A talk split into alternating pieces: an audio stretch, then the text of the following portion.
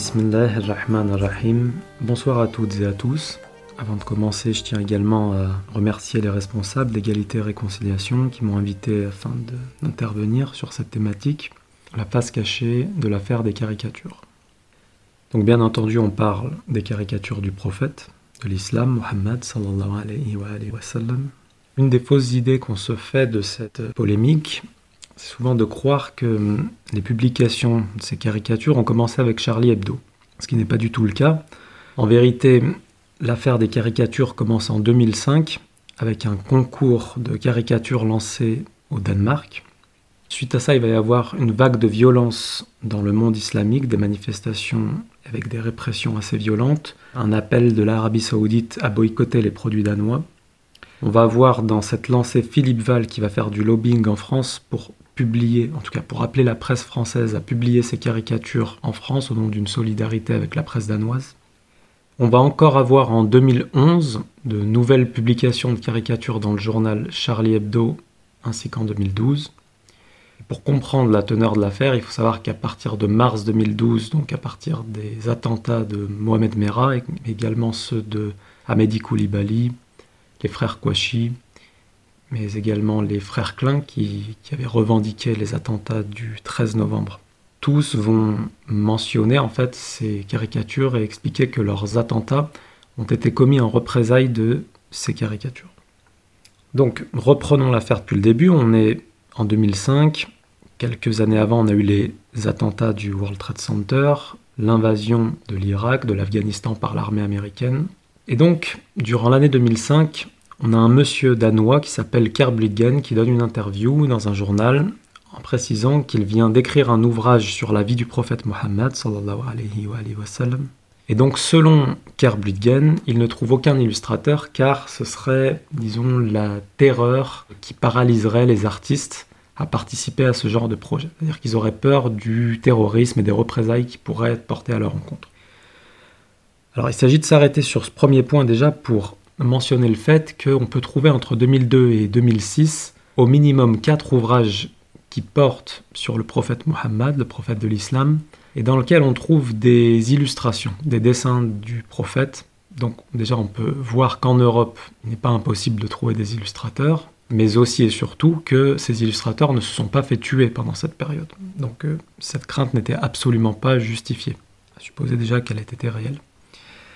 Cependant, il faut quand même mentionner que on a eu quelques assassinats entre 2002 et 2004 aux Pays-Bas qui pouvaient effectivement légitimer du point de vue très certainement de ces personnes le fait que certains artistes puissent avoir peur en fait en prenant part à ce genre de projet.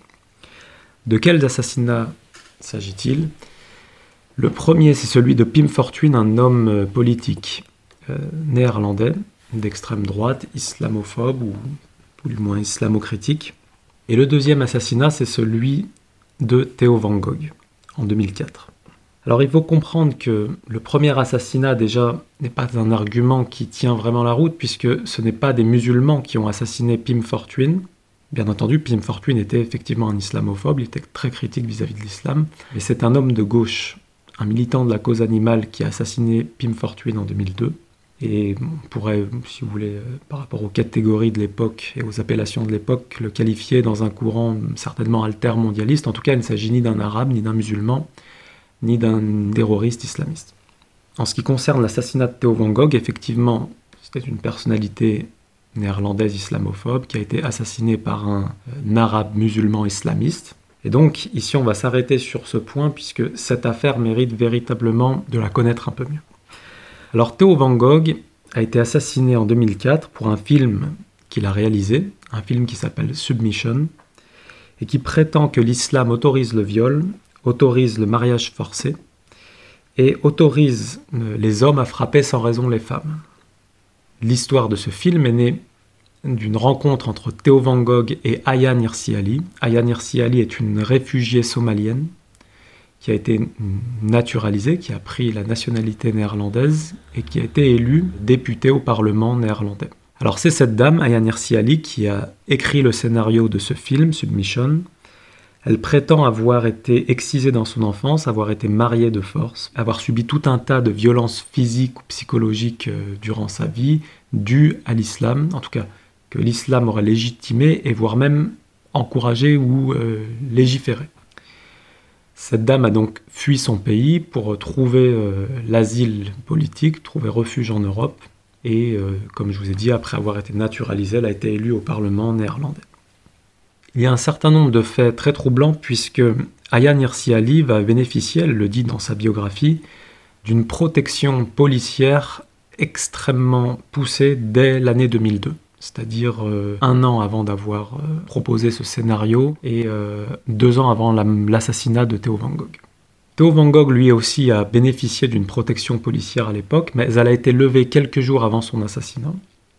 Un autre point très intrigant, c'est que dans le, procès et les enquêtes qui ont eu lieu suite à cet assassinat, on a un certain nombre d'hommes politiques ont mentionné qu'une taupe au sein de l'AIVD, à savoir les services de renseignement néerlandais, avait donné des informations extrêmement importantes à la cellule terroriste qui a assassiné Theo Van Gogh quelques jours avant son assassinat. Et donc on voit bien qu'on a ce fameux Theo Van Gogh qui n'a pas été protégé comme l'a été Ayaan Hirsi Ali. pour être clair, le réalisateur n'a pas été protégé de la même manière que la scénariste de ce film. Et deuxièmement, on avait donc des gens euh, dans les services de renseignement qui semblaient avoir été infiltrés et euh, avoir joué un rôle dans ces réseaux terroristes. Deuxième point intrigant, c'est que cette fameuse euh, dame Ayaan Hirsi Ali, après l'assassinat, va être promue au rang de symbole ou d'égérie de la liberté d'expression dans le monde, pour son combat pour le droit des femmes vis-à-vis -vis de l'oppression islamique, etc. Et on va se rendre compte, suite à une investigation menée par des journalistes néerlandais en 2006, que cette dame a menti, elle ne s'appelle pas Ayaan Hirsi Ali. Elle n'avait pas le droit d'être réfugiée en Europe parce qu'elle bénéficiait déjà d'un statut de réfugié dans un autre pays africain. Et en fait, vous savez, dans le droit international, lorsqu'on est réfugié dans un pays, on ne peut pas bénéficier d'un autre asile politique dans un autre pays, puisque typiquement, en fait, on reçoit ce droit d'asile lorsqu'on est en danger qu'on a été sécurisé dans un pays, on n'a pas le droit de bénéficier ad vinam aeternam de ce statut de réfugié de partout dans le monde. Donc en fait, techniquement et factuellement, cette dame n'aurait pas pu être réfugiée en Europe si elle n'avait pas menti. Ensuite, on se rend compte qu'elle n'a pas été mariée de force. Et donc ce film, qui a été très certainement accepté par Theo Van Gogh parce que finalement il relatait de manière indirecte une partie de sa vie, euh, on se rend compte que tout ça est basé en partie sur des mensonges. À la suite de ces révélations chocs, Ayaan Hirsi Ali va être privée de sa nationalité néerlandaise, elle va devoir rendre son passeport, et c'est finalement un, lobby proche de l'administration de George Bush de l'époque qui va l'embaucher. Alors après avoir rappelé ces quelques éléments, J'aimerais maintenant euh, mettre le focus sur les réseaux en fait qu'il y a euh, derrière cette version, disons, officielle et apparente de l'affaire. Il faut se rendre compte que on a plusieurs personnes de l'ombre qui ont joué un rôle extrêmement important dans cette affaire. Le premier, c'est euh, Léon de Winter, qui est un juif pro-israélien aux Pays-Bas, qui a contacté euh, Madame Ayaan Hirsi Alim pour lui faire part, en tout cas l'informer qu'elle était menacée par des terroristes takfiris dès l'année 2002 à cause de ses positions contre l'islam. Et c'est un premier élément très intrigant puisque dans une démocratie, dans un État euh, où tout, se passe et tout fonctionne normalement, ce n'est pas une personnalité comme Léon de Winter qui est un peu, si vous voulez, l'équivalent du BHL aux Pays-Bas, savoir un, un écrivain qui parle beaucoup de ses origines juives, de la Shoah, et euh, qui s'est un peu essayé au cinéma. Or, dans un État qui fonctionnerait normalement, lorsqu'on est menacé par des terroristes, c'est pas un BHL qui vient vous informer, c'est soit un juge d'instruction, soit les services de police.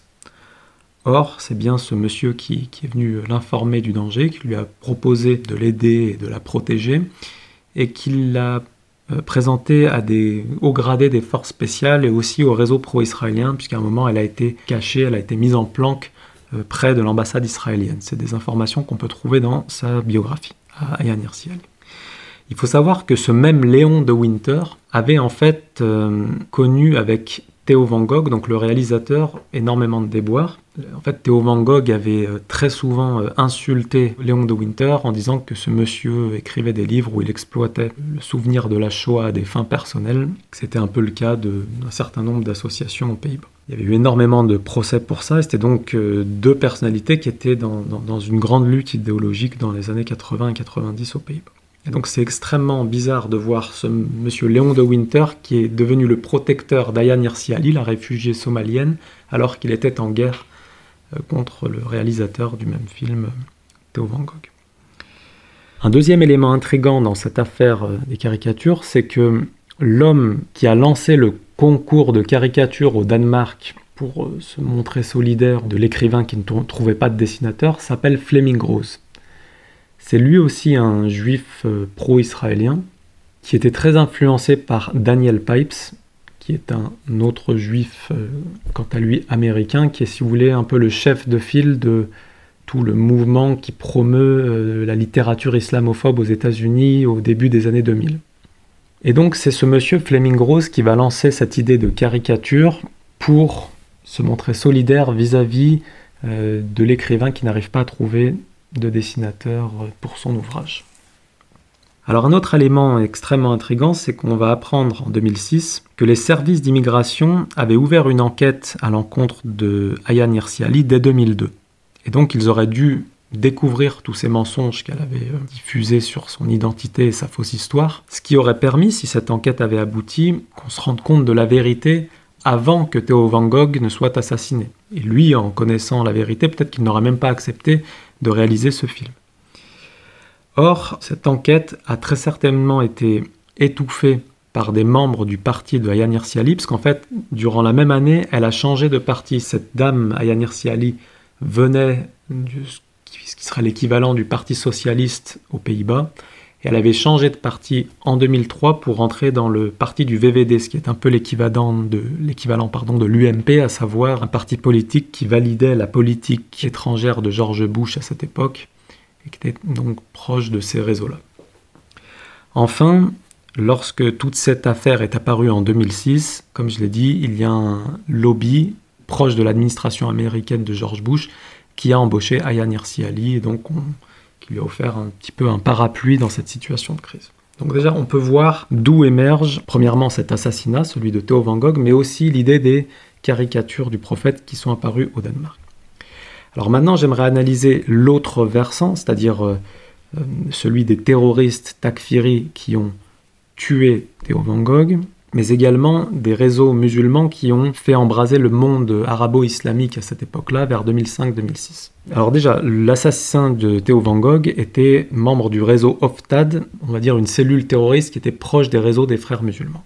En 2005, lorsqu'il va y avoir cette fameuse idée des caricatures au Danemark, on va avoir des manifestations, encore une fois organisées par des frères musulmans danois, et ensuite, on va avoir l'ambassadrice de l'Égypte euh, au Danemark, qui s'appelle Mona Omar, qui va euh, convoquer en fait ses frères musulmans, qui va leur faire faire un dossier, qui va les envoyer au Moyen-Orient pour rencontrer euh, différents responsables politiques et vendre cette cause, on va dire, de essayer de défendre le prophète de l'islam contre les caricatures qui sont sorties au Danemark.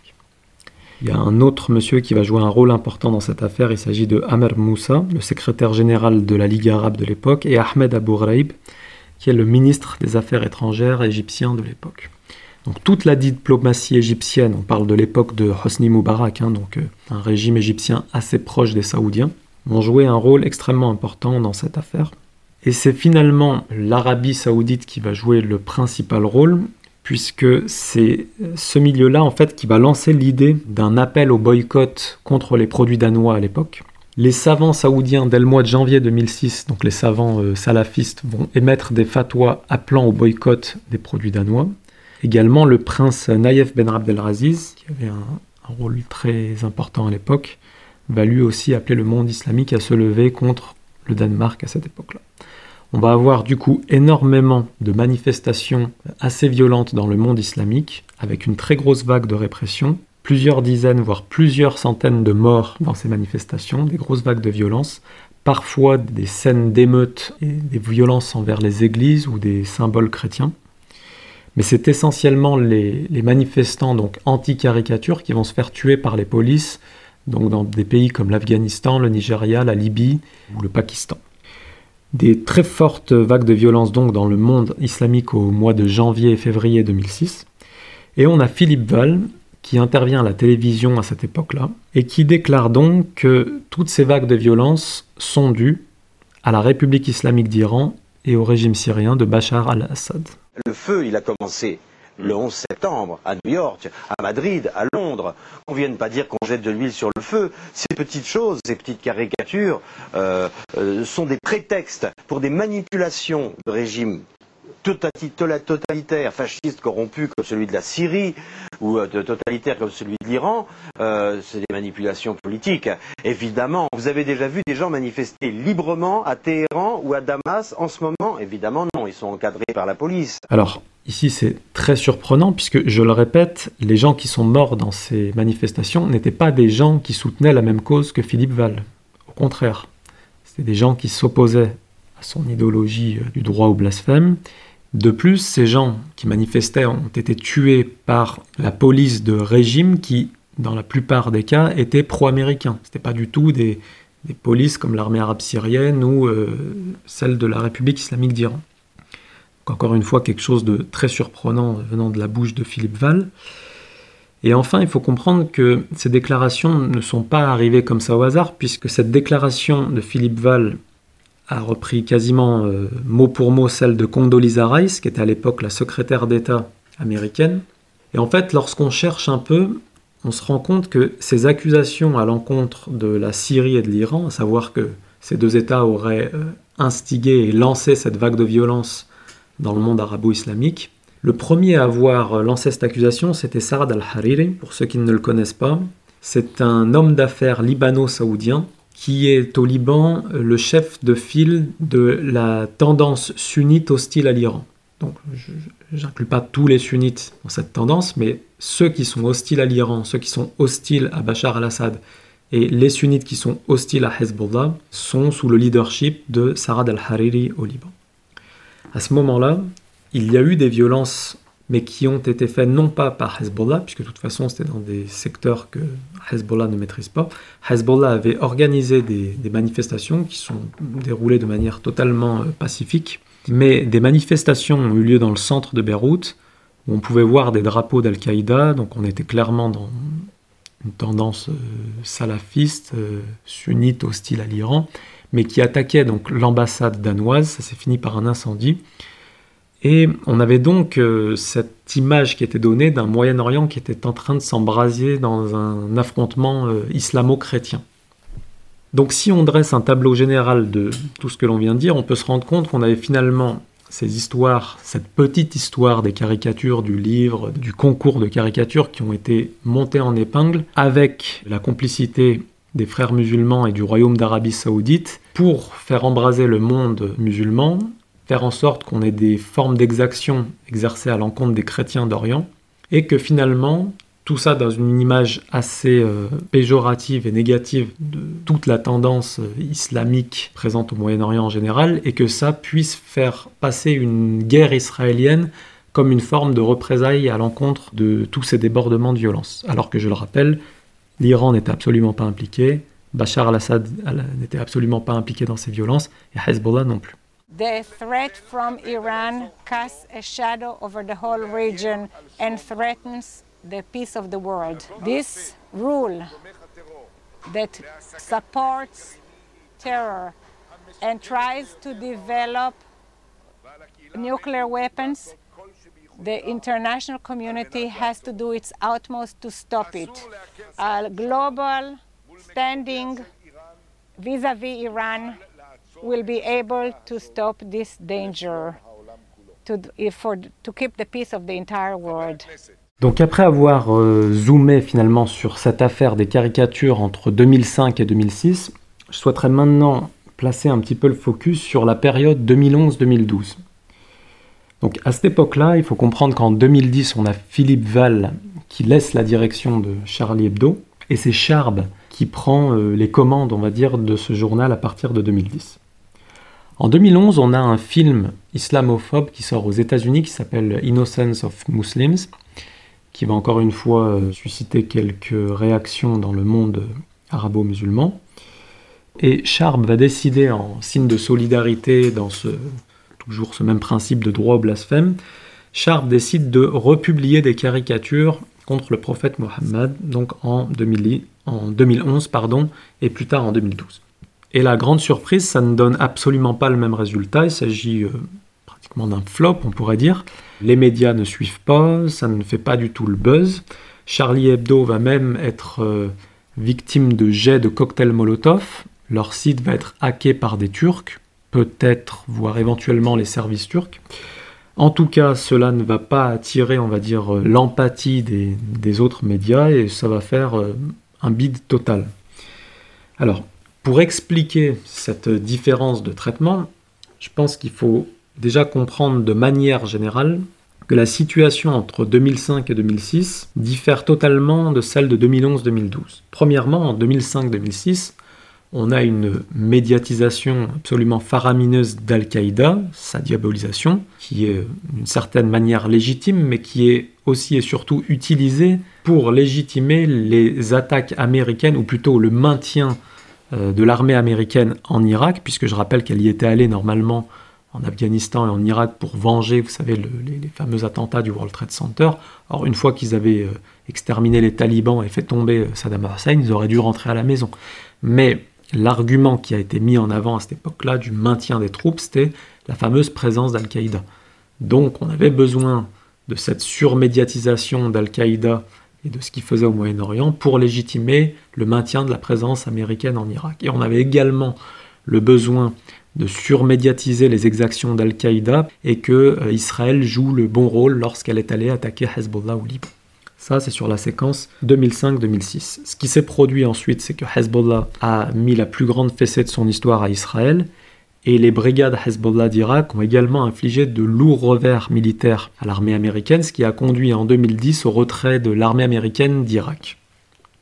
Et donc à partir de 2011, avec l'administration Obama, on est dans un tout autre schéma où cette Al-Qaïda qu'on surmédiatisait en 2005-2006, son rôle est totalement passé sous silence en 2011-2012 puisque on a les printemps arabes, Al-Qaïda est la branche armée de ces printemps arabes, mais il s'agit maintenant de cacher leur rôle de cacher le soutien logistique, diplomatique, médiatique et militaire dont bénéficie Al-Qaïda et qui vient des nations occidentales ou des Émirats du Golfe ou de la Turquie, et que donc ces fameuses caricatures, en fait, ne servent plus du tout les objectifs de la politique étrangère américaine à cette époque-là. On n'a pas besoin, en fait, de grandes affaires qui viennent critiquer l'islam pour légitimer des interventions américaines dans ces endroits du monde à cette époque-là. Au contraire, on a plutôt besoin de faire croire que tous les opposants à Bachar al-Assad, à Hezbollah et à l'État irakien sont de gentils droits de l'homiste, euh, des démocrates, et qui sont absolument anti-violents qui était bien évidemment faux, mais c'est de cette manière qu'est médiatisé les événements du Moyen-Orient à ce moment-là. Et donc, on n'a pas besoin d'affaires de caricature à ce moment-là, et ça sera le, bid total pour Charb et sa stratégie éditoriale de l'époque. Deuxièmement, il faut comprendre euh, la différence entre un homme comme Charb et un autre comme Philippe Val, puisque Philippe Val est un homme de réseau. Lorsqu'il accusait la Syrie et l'Iran d'être les instigateurs des violences qui avaient eu lieu dans le monde arabo-islamique en 2005-2006, on voit bien qu'il reprenait les déclarations de Condoleezza Rice et de John McCormack, à savoir donc des grands pontes de la politique étrangère américaine. Ce qui n'est pas du tout le cas de Charb. Lui, il marche à la conviction en croyant que tout ça va remarcher ad vitam aeternam. Or, euh, pas du tout. C'est lorsque le réseau décide que ça buzz. C'est pas lorsque Charb le décide. Donc, Charb n'est pas un homme de réseau, contrairement à Philippe Val. Par contre, on peut euh, essayer de comprendre un peu ce profil de charme en revenant à l'histoire de 2008 lorsque Ciné avait fait une caricature qui euh, critiquait la conversion au judaïsme du fils de Nicolas Sarkozy. Philippe Val l'avait viré, avait viré Ciné pour antisémitisme et Charb s'opposait au licenciement de Ciné. Et donc en prenant sa défense en disant qu'il n'était pas antisémite. Ensuite, on peut observer dans toute la carrière de Charb des dessins extrêmement hostile à la disons, religion de l'islam, mais également hostile au catholicisme et euh, au judaïsme. Il ne faisait pas de différence là-dedans. Et on peut également voir beaucoup de dessins qui étaient hostiles à l'armée israélienne, notamment durant la guerre de Gaza en 2014, quelques mois avant qu'il se fasse assassiner par les frères Kouachi. Donc Charb est israélo-critique, contrairement à Philippe Val. Ensuite, il faut prendre en considération que euh, le juge Marc Trevidich, qui me semble a été euh, un grand responsable du parquet antiterroriste, a récemment déclaré que Charb n'avait pas bénéficié de la protection policière qu'il méritait selon euh, son statut, par rapport aux menaces dont il faisait l'objet. Enfin, je tiens à tirer un parallèle entre Theo Van Gogh, qui a été assassiné en 2004, et Charb en 2015, puisque Theo Van Gogh comme Charb sont des islamophobes, mais sont aussi des judéophobes et des israélo-critiques. Ensuite, on peut se rendre compte qu'en 2011 ou 2012, Charb a fait les dessins d'un ouvrage qui s'appelle, je crois, La vie de Mahomet, qui était scénarisé par Zineb El Razoui, qui, euh, rejette la, religion musulmane, tout comme Ayan Hirsi Ali avait scénarisé le film qui avait valu euh, l'assassinat de Theo Van Gogh. Et donc je vais conclure en essayant de mettre le doigt sur le fait qu'on a plusieurs strates humaines dans ce genre d'affaires sordides, comme celle des caricatures, et une fois qu'elles sont articulées avec tous les projets de déstabilisation qu'on a de pays ou de certaines forces au Moyen-Orient, on a une première strate humaine qui est celle de petits artistes comme Theo Van Gogh, comme Charb, comme Jeannette Bougrab, comme euh, Zineb El Razoui, qui sont de manière assez assumée et assez claire euh, islamophobes, mais on a deux destins. On a finalement celui de Charb et Theo Van Gogh, qui sont des gens israélo-critiques et qui se prennent la visite des terroristes takfiri comme aux Pays-Bas ou euh, en 2004, ou comme Charb avec les frères Kouachi en 2015. Et puis on a les israélophiles comme Ayan Hirsi Ali, qui prétend vouloir se convertir au judaïsme, ou comme euh, Jeannette Bougrab, ou alors les proches de la franc-maçonnerie comme Zineb El Razoui, qui eux, euh, suite à ces vagues d'assassinats, sont promus au rang de symboles de la liberté d'expression. Deuxièmement, on a des cercles de pouvoir qui, eux, appellent au blasphème matin, midi et soir, qui, je le répète, normalement, ils ne sont pas élus pour appeler au droit au blasphème. Hein. Normalement, ils sont élus pour faire tourner économiquement le pays et assurer la sécurité des citoyens. Or, la sécurité des citoyens n'est pas assumée dans ces, dans ces périodes-là. On le voit avec Mohamed Merah, les frères Kouachi, le Bataclan, la promenade des Anglais, tous les attentats qu'on a eu malheureusement l'occasion de pouvoir constater sur le territoire français. Et qu'en fait, finalement, cette situation provoque une colère chez la troisième strate, c'est-à-dire le peuple de France, puisque c'est lui qui se fait majoritairement tuer. C'est lui, le plus, c'est lui la strate la plus nombreuse, mais aussi la moins influente. C'est euh, lui qui, qui, se fait majoritairement tuer par ces cellules terroristes takfiriques face auxquelles le pouvoir ne fait pas assez en France. Et on utilise la colère légitime du peuple français pour dire bah écoutez, en fait, la bataille, elle se joue à Raqqa. C'est-à-dire qu'en fait, pour qu'on ait plus de morts en France, il faut qu'on envoie nos troupes en Syrie et en Irak pour, bien entendu, euh, mener une guerre contre Daesh, ce qui en soi n'est pas un souci, mais en fait, cette guerre aurait dû être menée en soutenant Bachar al-Assad. Puisque en menant cette stratégie, en fait, on, efface et on, jette un coup d'éponge sur le fait que Laurent Fabius avait soutenu les milices Takfiri de 2011 à 2015. En fait, ce gouvernement aurait dû tomber suite, à l'affaire des attentats en France, notamment de Charlie Hebdo et du Bataclan, etc. Et de plus, si ils avaient changé leur fusil d'épaule et changé de stratégie. En fait, ce qu'ils auraient dû faire en 2015, c'est de soutenir Bachar al-Assad, Hezbollah et les gardiens de la révolution islamique d'Iran qui combattaient le terrorisme takfiri depuis de 2011 euh, jusqu'à 2015, et non pas d'aller soutenir des, milices séparatistes kurdes euh, qui, en, fait sont le prolongement de la politique étrangère occidentale dans tout ce qu'elle a produit de pire, à savoir d'affaiblir ces nations, euh, un moment par les milices takfiri, d'autres moments par ces groupes séparatistes kurdes. Donc on est là avec ces profils de Zineb El Razoui, etc., qui doivent être bien compris, c'est-à-dire non pas uniquement comme les symboles de euh, le droit au blasphème et de la liberté d'expression, mais aussi comme des euh, voies que le pouvoir instrumentalise pour légitimer les objectifs de sa politique étrangère au Moyen-Orient. Ça, ça doit bien être compris par le peuple français. Enfin, euh, je dirais donc que ce fameux droit au blasphème qu'on voit en 2005-2006 dans l'affaire des caricatures et plus tard euh, à partir de l'affaire de Charlie Hebdo, avec malheureusement tous les drames qu'on a pu voir en France et le dernier étant celui, euh, l'affaire absolument sordide de, l'assassinat de Samuel Paty.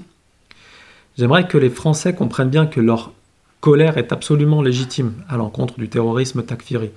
Mais j'aimerais aussi qu'ils comprennent que cette colère, elle n'est pas légitime lorsqu'elle est tournée contre l'islam, puisque la majorité des victimes de Daesh dans le monde sont des musulmans, et la majorité des personnes qui ont combattu Daesh dans le monde sont également des musulmans.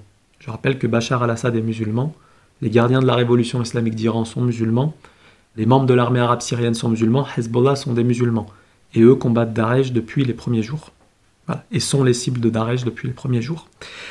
Donc, premièrement, euh, ne pas confondre cette haine légitime contre Daesh et euh, la généraliser à l'islam, c'est le premier piège.